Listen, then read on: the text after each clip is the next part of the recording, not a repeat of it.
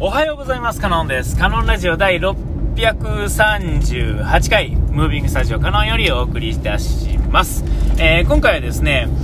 とある、運転が、下手くそ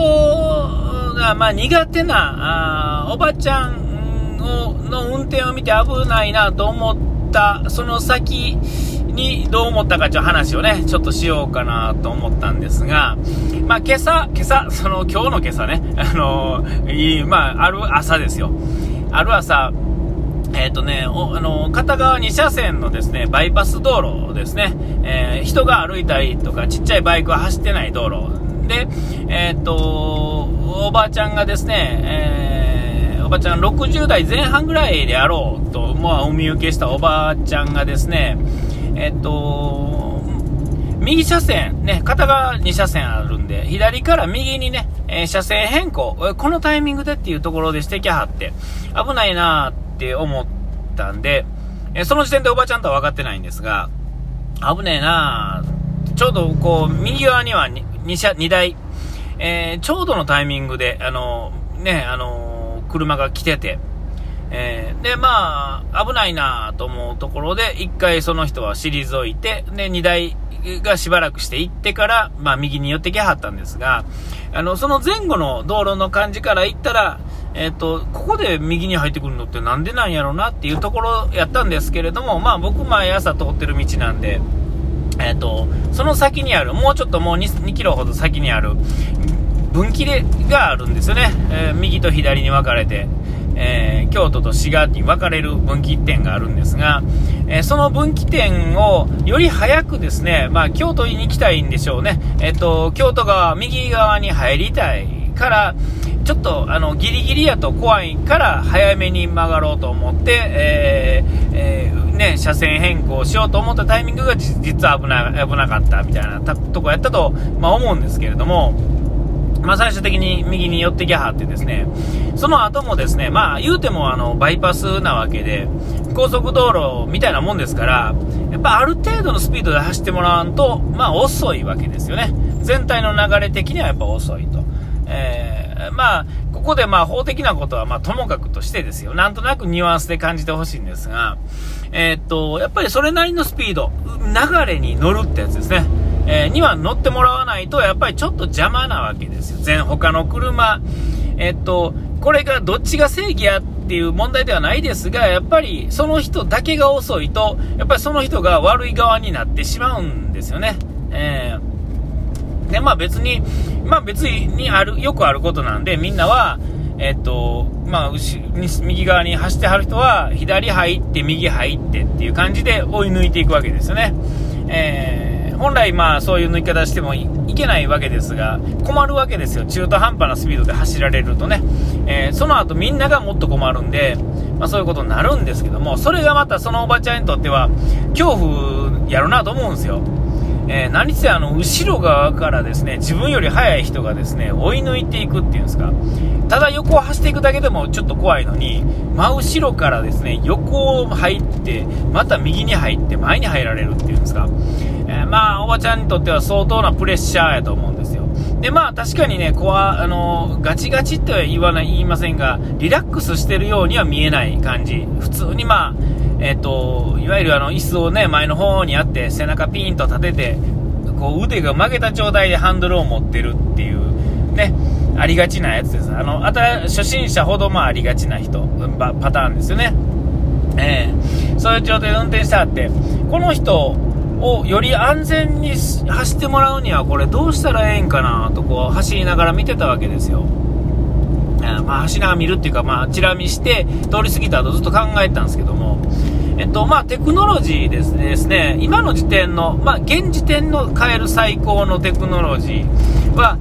レベル3の自動運転で、その時点ではこの一般道では、自動運転ではない状態で走るってことになるんですが、ぶつかりそうになったらブレーキ踏んでくれたりとかっていうことはある、車線から逸脱したら戻してくれるっていうことぐらいは今の時点ですでにある機能ですよね。でもっと言うとこうミッションからオートマとか、そういうことも含めて、バックミラーがミラーじゃなくてカメラで見れるとか、ね、明るいくらい雨だ晴れだっていうのを、まあ、平均にして見せてくれるっていうね、そういう機能とかそういうのをね全部駆使して、おばちゃんがさてどれぐらい楽になるんかなと思っても、まあ、多分大して変わらないんですよね。人によってはですね、もしそれに運転技術が上がってないのにそれに慣れてしまったら、今度なんかまあ突発的なことが起こるっていうんですか、そういうことが起こった時に、まあ、突然今までよりも悪いクオリティになるわけですよね。実は危ないんですよね。クオリティパフォーマンスなんていうんかな、そういうのに頼って運転してる時点ではやっぱある程度やっぱ運転技術って上げないとダメで、上げようと思うとどうなんでしょうね。まあ僕はまあちょっとまああのおばちゃんには対応しないかもしれませんが、瞬間的には多分ね役立つと思うんですけども、やっぱり周りの人と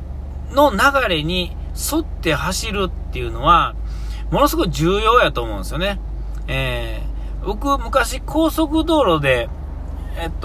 バイクでですね、日帰りで東京を往復したことがあって、まあとあるライブにどうしても行きたかったっていうのがあるんですけども、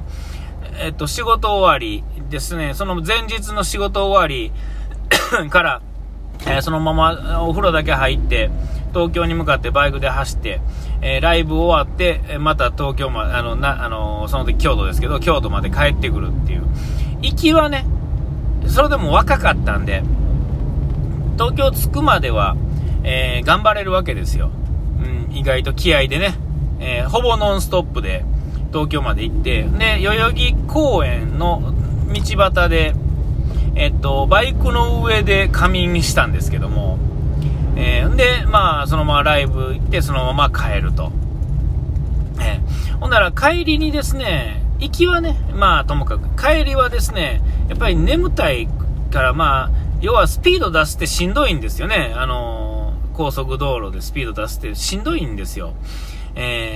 だからある程度スピード落ちるわけですよね。80とか70ぐらいって